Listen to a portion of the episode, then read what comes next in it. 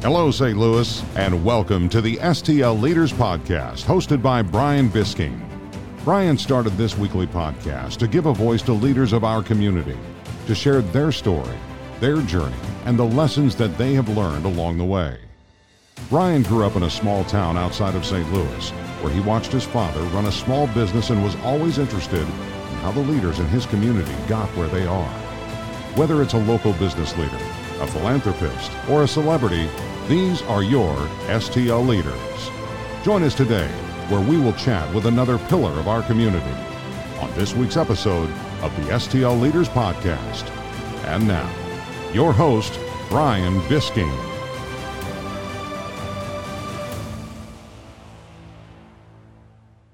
Hello, Saint Louis, and welcome to this week's episode of the S T L Leaders Podcast. On this week's episode, we welcome Scott Levine from AEGIS Law Firm. Before we get to this week's episode, though, I want to introduce my sponsors. First, Synchrony H R and N W O I T Services. And now, to this week's episode with Scott Levine.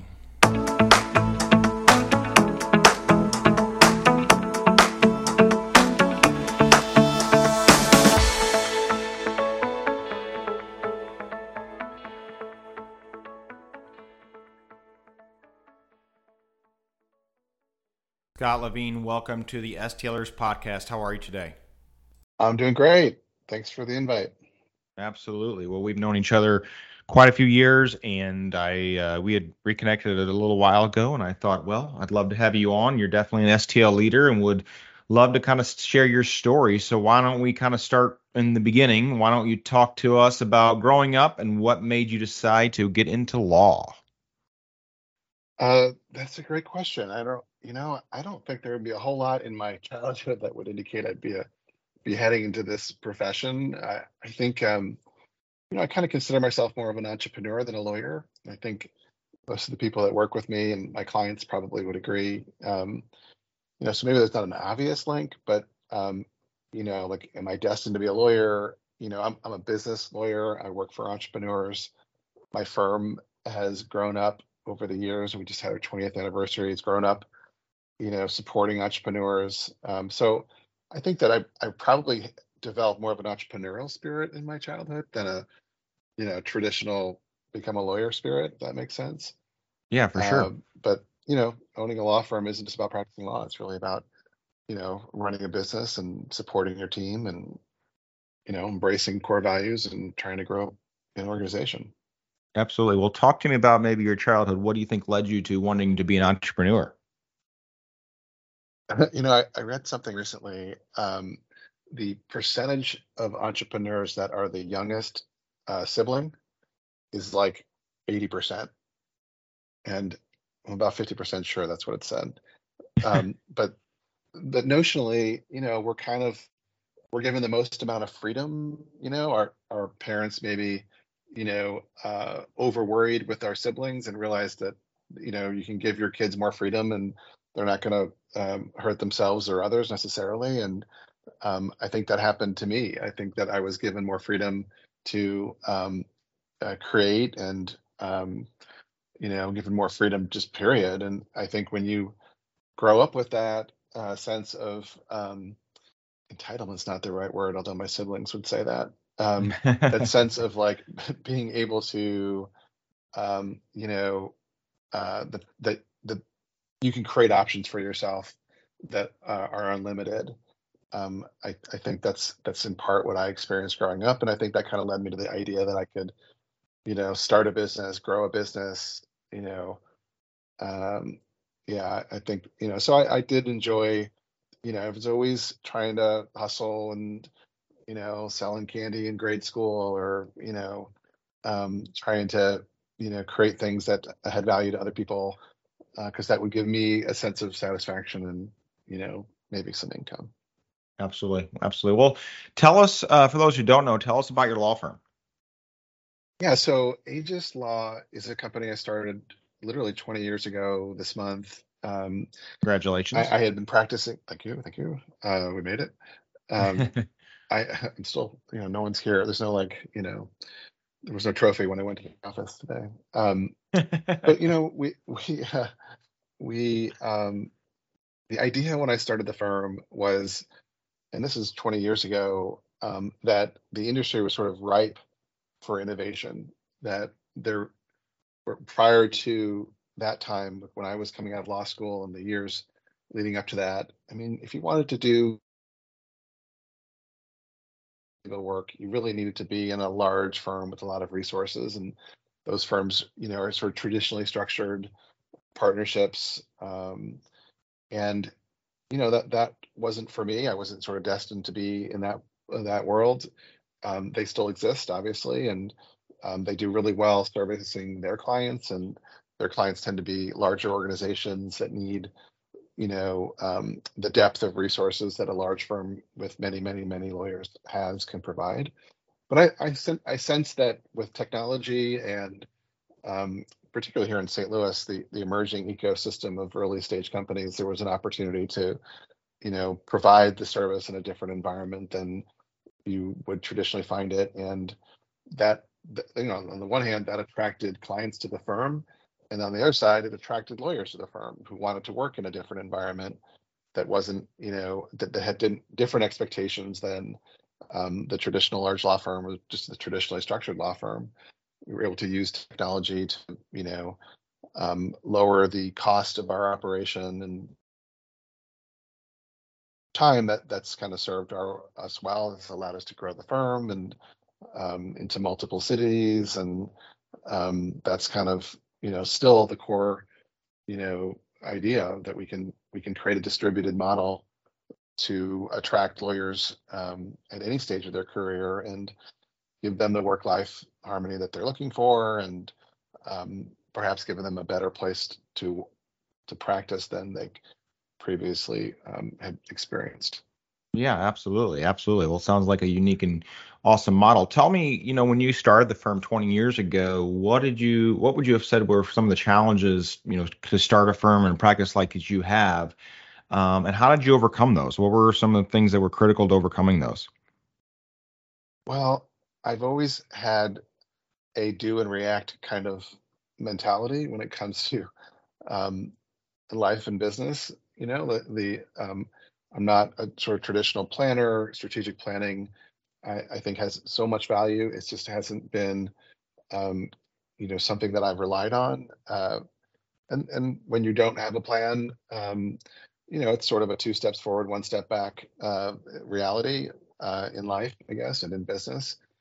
And so, you know, not really knowing anything about business, and, you know, how to manage cash flow, how to manage employees, how to manage partners, um, you know, how to manage clients, uh, all the, and do it all at once, you know, as you're growing. Right. Uh, there's just, you know, yeah, that, that I wouldn't say it was a mistake. I don't know that I could have done it differently. Um, and I would have done it differently knowing what I know now, but that's just not how life works, right? That's yeah. right. That's right. We can't, sometimes we can't look back. Yeah, so, you know, none of the none of the mistakes were fatal, um, and um, you know, um, hopefully um, we, we've um, you know, just getting to twenty years is a testament to how we've, you know, try to honor our core values and um, our clients and the people that have, you know, decided to make their practice with us. Absolutely. Absolutely. Well, let's talk a little bit about COVID. I know COVID impacted law firms and courts and all that for, for quite a while. Uh, I know we've kind of put COVID behind us here a little bit, uh, but talk to me about during that period of time, how you guys were impacted and then really how you guys led as a firm. Yeah. You know, when it happened, we all panicked. Everyone did, every, in every profession, especially small businesses. Um, I had, you know, been running my business for a few years when the, you know, oh seven, oh eight financial crisis happened. And I think a lot of people who had been through that experience felt like, okay, here we go again. Right. We're about to, um, you know, experience a, um, a downturn quickly, um, and are we prepared for it? And so there's a lot of focus on, you know, what businesses do to kind of batten the hatches, so to speak. And, and, um, in our profession, in our, in our business in particular, we had already had a virtual, we were set up for lawyers to work virtually, even though we have physical space in a few cities. A lot of lawyers chose to, had chosen to work virtually prior to the pandemic, or at least in a hybrid way. And and so that from a technology standpoint, we were kind of ready. That didn't take much um, for the firm to support what was happening. It, I mean, of course, at an individual level, level, everyone had to kind of, you know, make that transition uh, quickly. But, you know, we we uh, we were ready. Um, and what we learned, you know, I think most law firms learn this. We we have a most law firms are, you know, have more work than they can do. It is just sort of a testament to the profession. There's a lot of demand for what we provide, and um, you know, we're just we're lucky uh, in a way to to have clients that rely on us regularly. And so that didn't that didn't change. That increased. The other thing that happened is we sent uh, a large group of highly productive, you know, people with very strong work ethics home. And so instead of, you know, spending time commuting and spending time, you know, kibitzing over coffee and lunches and like all the things that we do professionally that we couldn't do anymore or didn't do anymore for a period of time, you know, we we those people that sort of substituted that time largely with work. And so our productivity went up, our um, revenue went up. I mean, these are things that just kind of happened. Um, you know, um, I mean, we were, we were able to, um, yeah, we, we weathered the, the the challenge that existed. And then I think over time, even to now, to this day, I think most service firms, you know, lawyers sort of became more productive. And that's why yeah. people aren't returning to the office as quickly. It's not just because they want to work in their pajamas, it's because they, they value, you know, they they have a new appreciation for the value of their time. Yeah, well, for sure. And I think even, I think, even some people have realized just it creates a better work-life balance for them. And what that, I think that what that brings is, you know, more to your, your point, more productivity when they are working. Um, but it, you know, allows them to be happier maybe in the role that they're in. And so uh, I know for us uh, here at Synchrony H R, we, you know, we were fully remote for a little, for a little while. And then we went to kind of a hybrid model. And to be honest, we're still in a hybrid model. We're, we're still, you know, I, I go in the office Tuesday, Wednesday, Thursday. I work from home Mondays and Fridays. Um, and so um, I think it's given a lot of people a better work-life balance. But it, I would agree that the productivity for most people went up. Obviously, there's going to be some outliers there. But uh, for the most part, it, it definitely increased. And so um, that's good that you guys were able to kind of navigate through that and pivot out of that. Uh, I know you, uh, as I know, like I said, I've known you for years, but I always admired your leadership uh, at your organization and what you've been able to do. So tell me a little bit about your leadership, how you learned to be such an effective uh, leader. Um, obviously, we, I, you know, I see you out and about all the time, networking and, and getting your firm out there. But where did you learn that? How did you learn to be such a valuable leader for your firm? You know, um, from a networking standpoint, um, I was just taught my, my actually my father um, sort of led by example. I mean, he, he was all about relationships and, and the importance of having relationships and, you know, the reality that if anything ever went sideways in life, you you have your relationships to that you you know people that you've learned from and you cared cared about. Um, you know, I, I remember a story he told me where he would um, he, he was in the construction business. He built hospitals and. Uh, for a very large corporation, and and he would, um, you know, he, he would jump on a plane um, to go when he heard about a project in Seattle, a big project at a university, for example. Um, he, he would jump on a plane and and and message the chancellor or whoever was making some decisions that you know he, he was going to be in town. Was he free? You know, are they free for lunch? And and he would sit for two hours and talk about the other person's life experience, not business, not projects. He, he just always realized that if I create relationships, the opportunities would come. It was never someone that was into to selling, and I never I never forgot that. And I, I try to teach that to the lawyers in my firm. It's not not easy because it's not always intuitive. But you know, we, we were not in the features and benefits sales business, right? We we create relationships so that we can be there when needs arise, and um, that's that's kind of how I've how the firm grew originally. It's how we've attracted lawyers, and um, yeah, so so sort of being. Um, just a, a, an advocate, an ally for the people, the success of the people in your lives, in your life, is is kind of the way we've grown the business. And truthfully, COVID was no exception. When when COVID hit, we kind of said, well, we need to lean into it. We can't run from it. We have to sort of be seen as as um, you know, experts and thought leaders, and you know, and and you know, so that our clients can continue to rely on us, and they did. You know, as as questions came up and complicated decisions need to be made, you know, um, we were there for them. We we did our uh, our podcast, our podcasts, our webinars, and had regular check-ins with our clients, and you know, created a speaker series that blew up into a, a national thing that was kind of a worldwide kind of thing. Um, so yeah, so I think just finding opportunities to stand out, finding opportunities to be relevant, be helpful. Um, you know, that's what, as you know, when you're networking, you're a marketing person that does a lot of networking the right way. I mean, create the relationships, and and um, and I think the the good up good things will flow your way.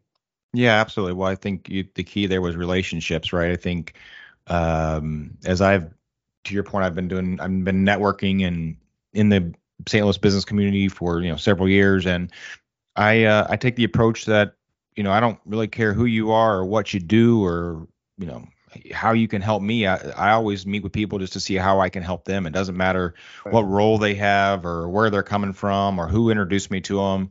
Um, because you just never know who that person is, and you know who you can meet, and what friendship could come out of it, or what relationship could come out of it, or you know what business mm-hmm. could come out of it, right? And if you just take that mindset that you know I'm taking this meeting to see if I can help them instead of, well, what can this person do for me? I think it it, it definitely pays off in the long run in so many different facets, and I you know admire that you've you've done that over the years, even with me and when we first met, you know, years ago, but. Um, you know, someone like you, you and your role, you have a lot, a lot more limited time than somebody like me in my role, just because of the nature of what you do. But I've always admired that about you. Always made made time for networking, and I, you know, I gotta assume that's a, a big piece of the success that you and your firm has had. Um, talk to me a little bit about E O. I know we were in E O for a while together, and uh, I know a lot of your friends and you know relationships and networking partners are, you know, come from that E O world. Yeah. Tell me when you joined E O, what was the reason to join E O? And just tell, you know, if people are listening to this episode, I, we've had many guests who are in E O, which stands for Entrepreneur Organization. Um, but just talk to me a little bit about your your experience there. Yeah. So I'm just wrapping up my, I, I, I was the uh, volunteer president for the local chapter this past year. And so I'm sort of peaking in my experience in some ways, or at least I, I always have felt that way. And although it always seems to feed me. So E O is a global nonprofit organization with eighteen thousand members worldwide. Saint Louis has one of the oldest and largest chapters in the world. Um, and so we have this rich um, alumni of, of members who have moved on, sold their businesses, that offer mentorship, that support our chapter and in ways that other chapters in the world can't. And, you know, so in a, in a sense, we, we meet regularly. I have a forum that I've been meeting with for almost nine years. We meet once a month for four hours and share our experience on business and, and personal. And, um, you know, that becomes a point of accountability for, for me and my forum mates, and it sort of become my, my closest uh, confidants. Um, we have a learning calendar where we, you know, bring in speakers and provide opportunities for learning um, throughout the year. Um, and then of course it's a global organization. So there, the same thing happens on the regional level and the global level. There's just so many resources brought Um, to support this idea that, you know, if if you're willing to, in a place to learn and grow, um, there's a community of people and an infrastructure that's going to make it happen. Um, it, again, it's a nonprofit, so we run it. There, you know, we have uh, two employees, but for the most part, we have a volunteer board of around eighteen or so members of the one hundred seventy-five that belong uh, locally. And every every year, they're responsible for administering every aspect of the organization. It's fascinating, you know. So as a result, people feel very committed to the organization. They feel very, uh, you know, um, uh, they evangelize membership. I'm sure you've heard that from others. That oh yeah. It, it, oftentimes, most would say that joining E O was among the most consequential decisions they've ever made. Yeah, and I, I'm I'm no different. Yeah, absolutely. Well. Yeah, we've had, like I said, we've had several guests on this show um, that have been a part of E O, and it's definitely, you know, you talk to somebody who's been a part of it, and to your point, most people will say that it was the best thing they ever did for their business. It really changed the outcome of their business, and I think what's so important about E O is just the, to your point, the forum, the peer group, uh, where you guys collaborate, you know, a half day and, and talk about things that are going on in the business and, and, you know, assisting each other with those types of things. And obviously it's all confidential, but I think, you know, just being able to bounce ideas and have people who are in similar positions of running organizations to be able to talk through challenges that a small business is having, I think is, is extremely critical. But I think what I've noticed about E O, and obviously I'm not in it anymore, but uh, from what I've noticed when I was a part of it, was just the bond that most of the your fellow E O uh, members have. Uh, the, it just seems like to me that those that are in E O, you know, become not only your your partners in some aspect, but you become friends. Um, and that that bond is very noticeable as to an outsider like myself uh, from, you know, where that came from. So I just think it's a great organization. Anytime I can have a chance to plug it and share that on this show, I absolutely do so. So I appreciate you kind of sharing your insight there with us. Awesome. Yeah, Scott.